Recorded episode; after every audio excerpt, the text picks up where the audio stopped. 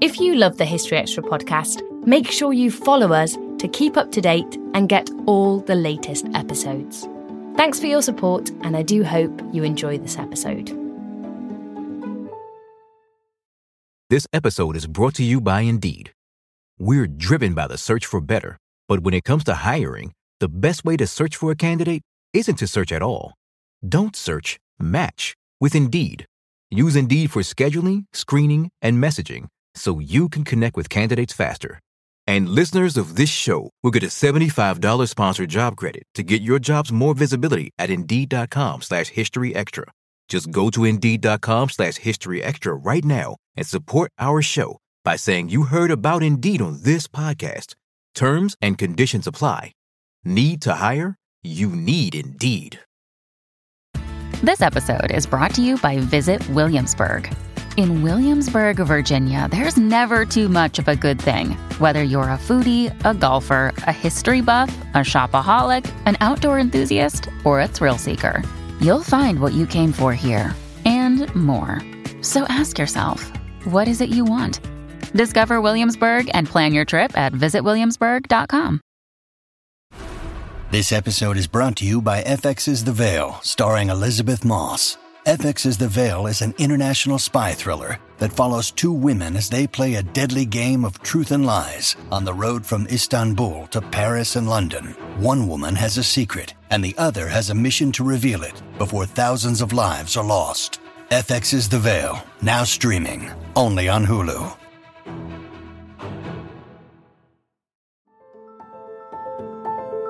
Welcome to the History Extra podcast. Fascinating historical conversations from BBC History Magazine and BBC History Revealed.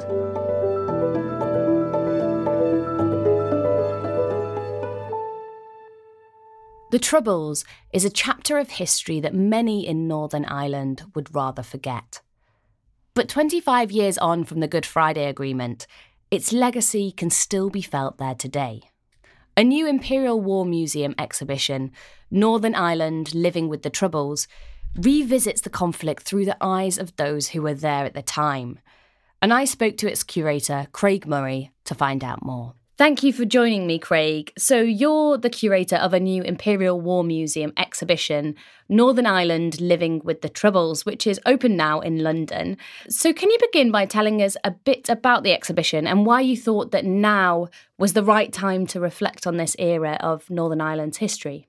The exhibition is a sort of culmination of four or so years' work um, over the last few years, and it's very much goes down the angle of the contested narrative that surrounds the Troubles in Northern Ireland. There isn't generally an accepted, easy narrative that runs through the Troubles, and I was very keen to sort of capture that kind of idea to sort of bring a sort of hopefully a greater understanding of how the Troubles. Uh, panned out to mainly an English audience because the levels of understanding in the Troubles are not great, largely because it's not taught that well in schools or taught at all. And also, it is a very confusing um, narrative as well. And, and one of the things you will go away from this exhibition is possibly slightly confused, but that's probably a good thing because you kind of need to realise it's not an easy narrative uh, that runs through and it'll be nice and clean and you'll be able to, you'll, you'll have to think a little bit more about this. The very fact it's coming the 25th anniversary year of the Good Friday Agreement is largely chance rather than design, oddly enough. But yeah, it's it is a complex narrative. It's a difficult narrative, and it contains a lot of opinions and ideas that people might not necessarily like. But it's very important you hear them if you want to be able to understand the troubles better, what people's reasons and motivations were, and what really were the causes behind this happening in the late 1960s. As you say, when you visit the exhibition, one of the first things that you encounter is a sign that, that openly warns visitors. It says, You will encounter opinions that you don't like in this exhibition. Can you tell us a bit more about some of those challenges of making an exhibition about a historical era that's so controversial or divisive as the Troubles? Because you're not going to be able to please everybody with this exhibition, are you? No, I think anything to do with the Troubles, people have certain held opinions, right or wrong about it. Some people instantly will see the fact that paramilitaries are included in it has been somehow why you speaking to these people? And as I went on a bit earlier, um, you need to hear why they felt it was necessary to do what they do. You may not agree with it, you may vehemently disagree with what the, their motives and their ideas are, but it was there, it's their narrative and it's their it's how they saw it and they would have believed it at the time, whether their opinions have changed since. Some have, some haven't. The point of the fact is that one of the things that has allowed peace to of a sort to endure in Northern Ireland is this acceptance of people telling their truth. If you don't like it, then tell me what you think. Um, often this pans out in things such as the tours you do, um, walking tours particularly, where you will have a guide from one community will hand over to another community, and they may have a sort of jokey, jovial conversation around you. Well, you've heard the truth here. Now you're going to hear their version of events. But the very fact that can be done in that way um, is something that couldn't have happened decades ago, or people wouldn't even have considered. I mean, it's not to say the troubles the the conflict itself is really over because it's not. There's a lot of uh, unresolved issues here, and people still don't necessarily feel safe in certain other communities. There's way forward still yet. It isn't concluded, and something the exhibition is trying to bring out, particularly at the end, is that this they may have signed an agreement in 1998, but that doesn't necessarily sign an agreement in people's minds. Um, there is so much unresolved around um, victims, around sectarianism becoming perhaps more embedded. Um, um, still housing people won't necessarily stay in certain areas because of the fear, um, and also the segregated school aspect. There's a several generations of this, I think, to go before it has it moves into a more normalized way of being. I think. It's an interesting challenge, isn't it? Because, of course, the Imperial War Museum as a whole covers a much longer span of history, but we're talking here about events that many people remember. Many people listening will probably remember. So, what additional challenges does that add if you're creating an exhibition about an era people lived through?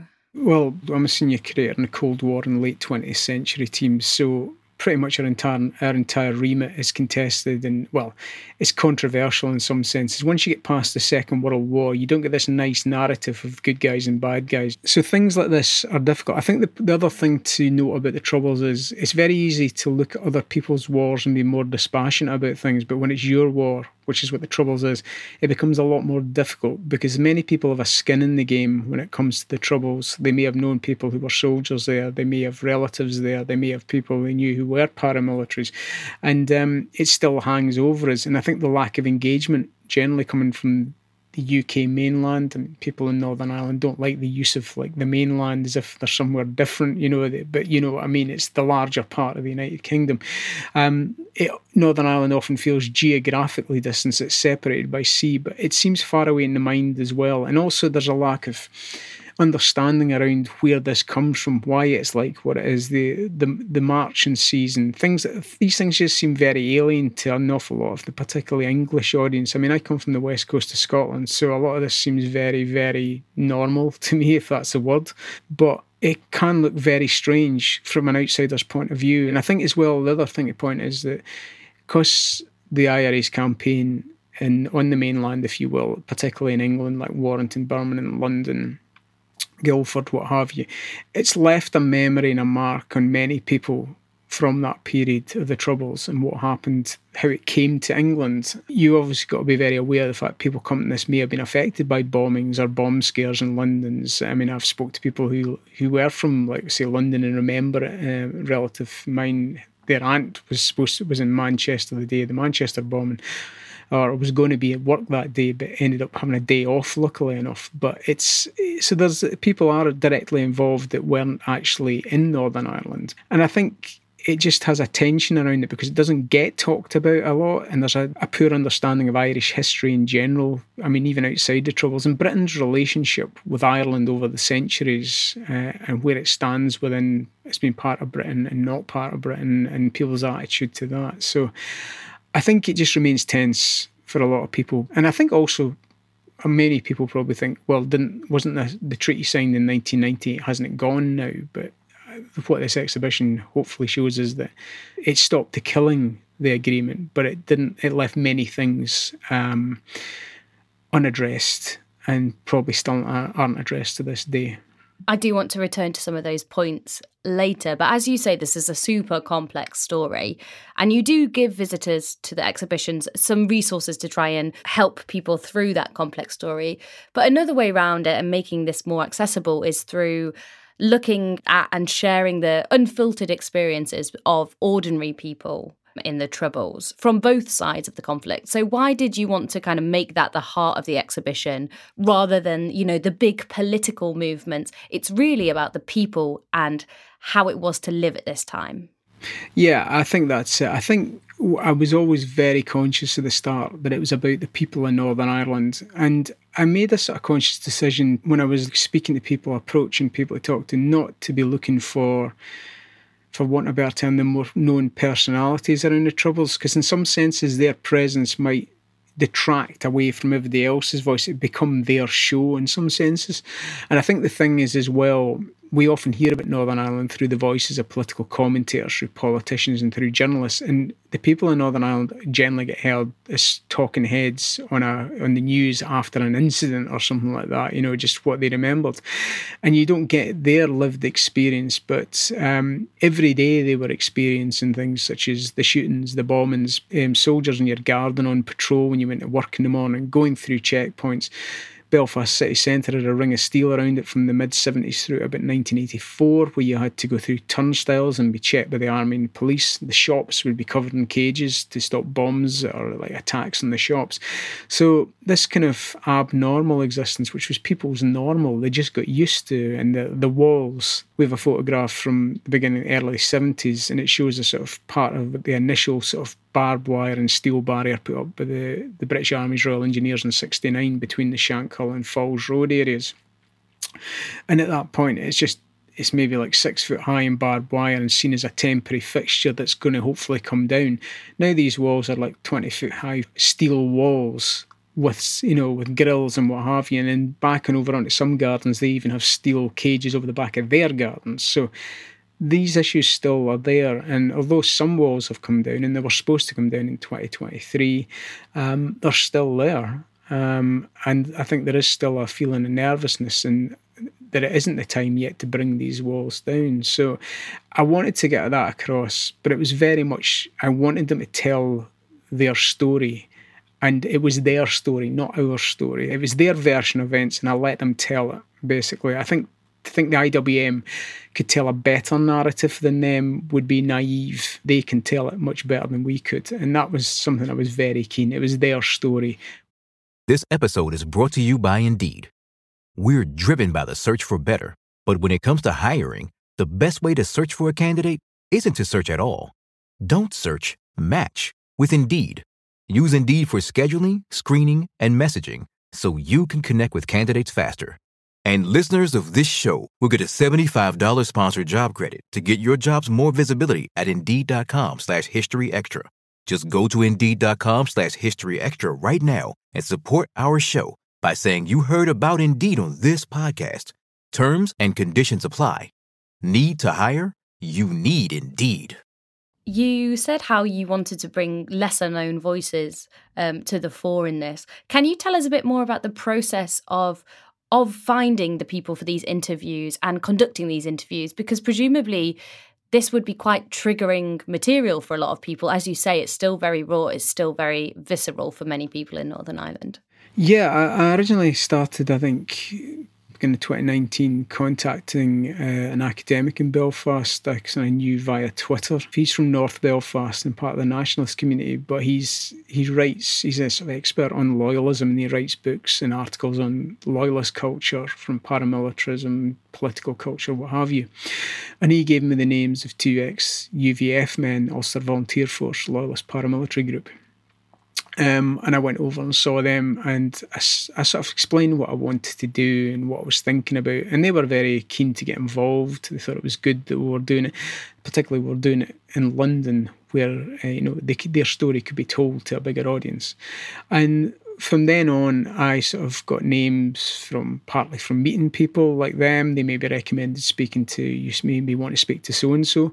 Others were some more speculative emails or phone calls I made to people and just asked them. It grew kind of organically. Some of it was kind of planned. I want to speak to certain people, but others I met just sometimes by chance and sometimes by recommendation. So I had a fairly organic process, partly planned, partly just um, organic in the way it grew out of it. But um, nobody was generally unhappy to talk about it. When I told them what I was wanting to do and explained why we were doing it, people seemed happy that we were engaging with the subject, actually going to do something about it.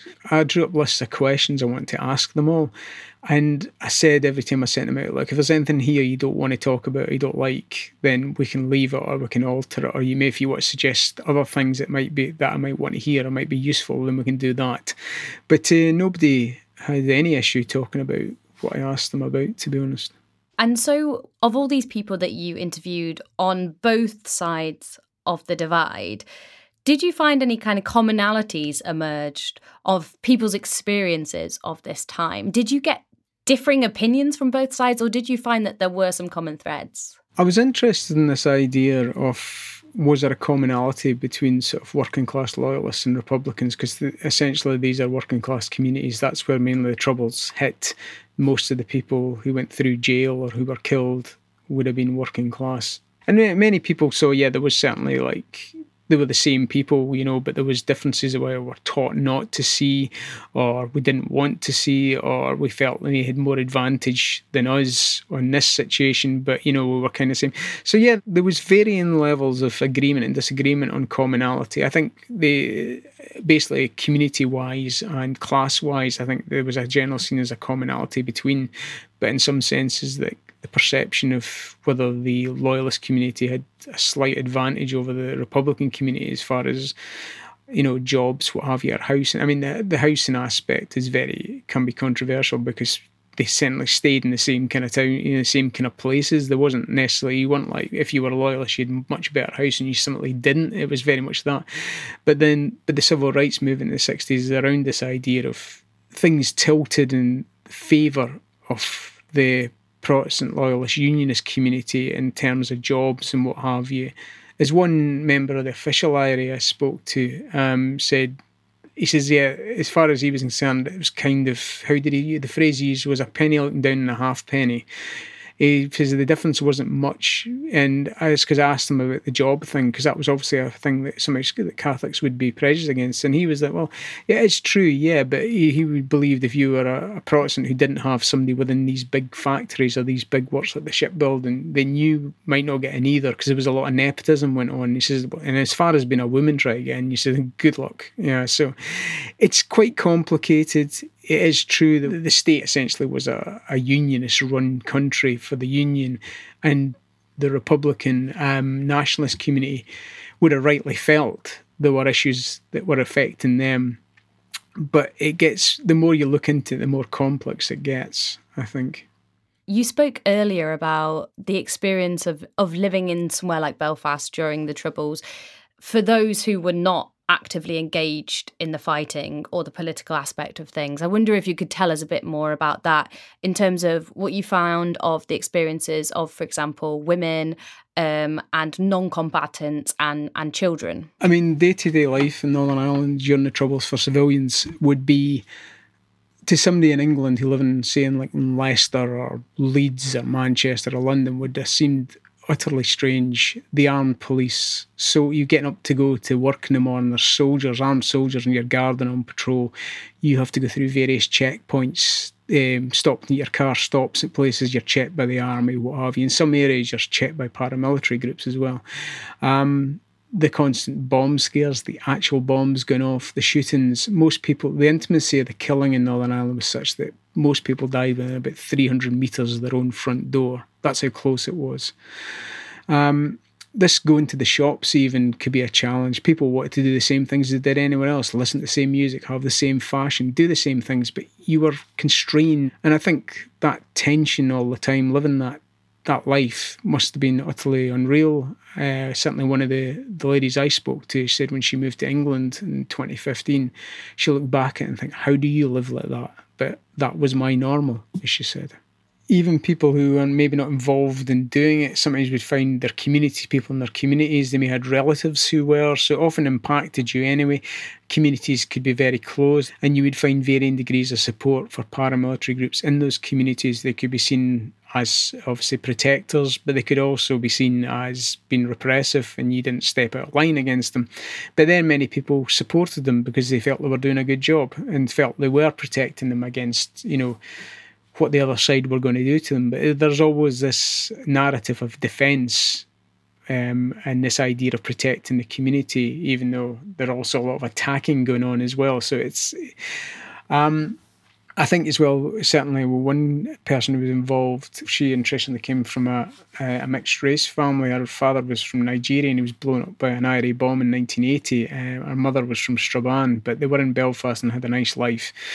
But then it's sort of plummeted into chaos after his death. This basically pulled the rug from under their life and they started moving around areas and they never fitted in wherever they were because her mother vehemently hated the IRA, even though she came from what would be essentially a nationalist republic. Certainly, Strabane is a very Republican town. Um, she would have been a nationalist. She said her mother. She said of her mother, but she wouldn't tend to have been agreeing with the, the with the IRA. And obviously, with her, her husband's death at the hands of the provisional IRA, her anger and rage and just general hatred for them increased to the point where she said like she would constantly talk out about to the point where the British Army knew fine she was she loathed them so much she never get checked anyway. They never had their houses raided, so they had to ask them to pretend to raid the house because they were being ostracised in the community. But she said didn't matter where they went, whether they were moved from like a loyalist community or a Republican community, didn't fit in. Partly for being her and her sisters looked mixed race, which was problematic in 70s Belfast. Another thing was you if they were in, say, a Republican community, it'd be, she said, well, well, we're Catholic. They say, oh, you're Catholic, but you don't like the IRA. Or if they were in a loyalist community, it's like, oh, you might hate the IRA, but you're still Catholic. She said we were never a fit anywhere, but um, it sounded like a, a fairly terrible existence moving around that. Another one of the contributors who came from a Republican background, but he was never interested in being involved. I mean, he actually faced hostility from his own father and some people for not appearing to do enough when he said like he just couldn't stand this and he wanted to go to England and get a job there and he was just his father says basically called me a coward really. So um, even if you weren't involved you were always kind of closely involved unless I mean there were areas obviously weren't touched in bits of Belfast the better off areas the middle class areas often it didn't touch these areas at all but these working class areas around like West Belfast and East Belfast and bits in North Belfast obviously this is where the violence happened. It happens in these communities, and so even if you aren't involved, these these groups are there all the time. They're they're always there. Um, but I think it's that's the difficult one of just trying to get through your life without um, getting involved. I mean, one one chap I know, basically he was lifted by the police because he used to get lift kids and that and stuff, and he get dumped back in the road, and that was never a good look um, to be dumped back in your community of the back of a police van. Um, and his father had to go and speak to the local provisional IRA leadership just to ensure them that he wasn't a tout. He was basically just a young lad that had been lifted and kept inside and then thrown back out just deliberately to make it look like he was doing something. Um, but his dad kept him out of it. And um, so it could be hard, always that pressure sometimes to join these groups because of what was happening. And obviously, civilians uh, bore the burden of like fatalities and injuries, they were the ones that get caught up in the bombings and the shootings, what have you. They're, they're the ones that tend to pay the price in these conflicts. I think those are some interesting examples because they demonstrate that, you know, there may have been this one central division, but everybody's experience of it would have been dramatically different and, and there's no kind of sweeping generalizations that you can make.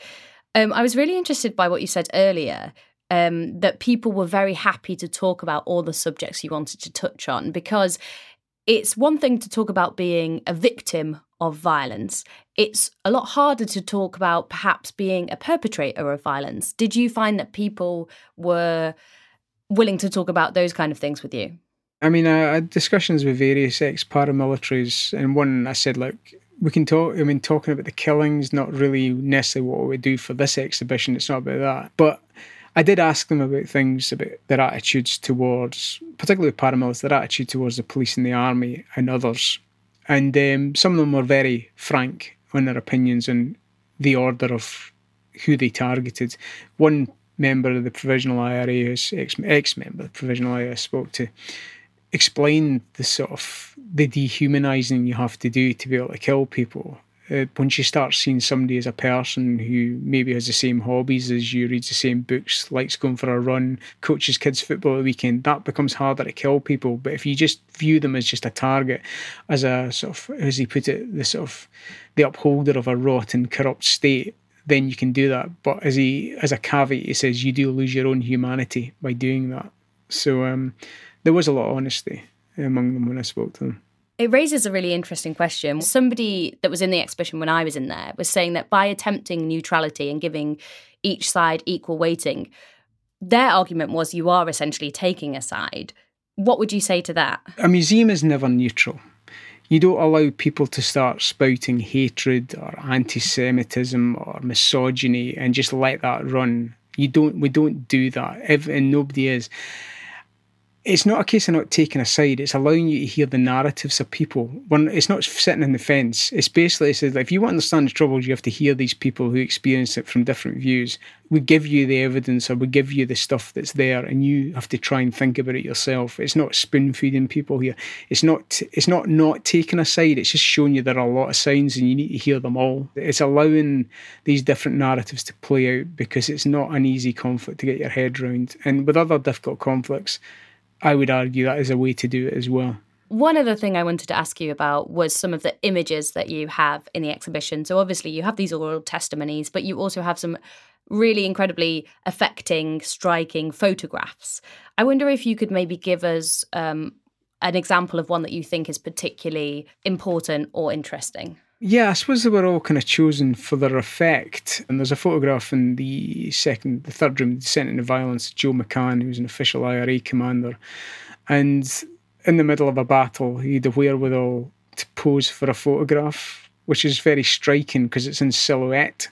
And it's a very resonant image, whether you, whatever your opinion of the, any group of the IRA or any paramilitary group, it's just, it's a very well shot composed photograph with the background with the burning cars and the burning building. It just it kind of sums up the 1970s troubles in a sense, just that darkness, that uh, the violence. I think that photograph I just think is very, very striking. Um, I like the picture as well of Shirley Pilkington, who was a Women's Royal Army Corps um, officer checking, doing the bag checking, because she has an interesting backstory to her way into the army and being there and just the stuff there to deal with. And I think she approached us a few years ago and said, "I'm sure that's me in that photograph." Because at the time we didn't have any. We just said it. We just said it was a Women's Royal Army um, uh, Corps soldier bag checking a woman in Belfast, but we didn't know I have a name with it. And she contacted us and said, I'm sure that's me. And she sent me a load of photographs of her in the army at the time. And I looked at him and I thought, Yeah, you're right, it is you, isn't it? And um, so she had a great story to tell. And I just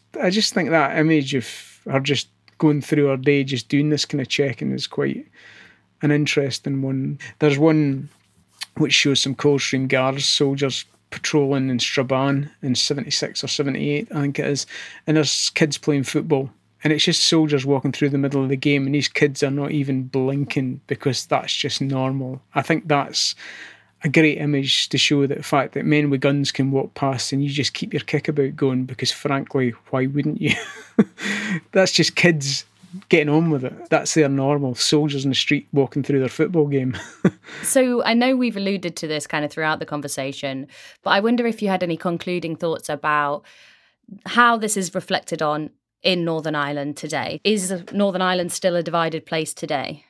Yeah, I think what came out of it is particularly when I asked them about what they saw the future of the country being and what they, th- they thought has changed since 1998 and which plays out in the final film of the exhibition, is there tends to be probably more um, confidence, I think, within the nationalist Republican community. There's a feeling that a united Ireland has become more inevitable, if not inevitable. Um, I think unionism and loyalism appears to be less confident on that and just their future, the recent political climate with obviously the Northern Ireland Protocol, Brexit, everything else, which is making their feelings around their place in the United Kingdom seem more tenuous. But I think what came across was people very keen to share their opinions and have those opinions known and come out and were happy to tell me that. Hopefully, there's a general sort of happiness that that's their story is getting shared in a place that probably has ignored it too long or hasn't heard about it. That was Craig Murray, curator of the new exhibition Northern Ireland Living with the Troubles. That exhibition is open now at the Imperial War Museum in London. Thanks for listening to the History Extra podcast. This podcast was produced by Sam Leal Green.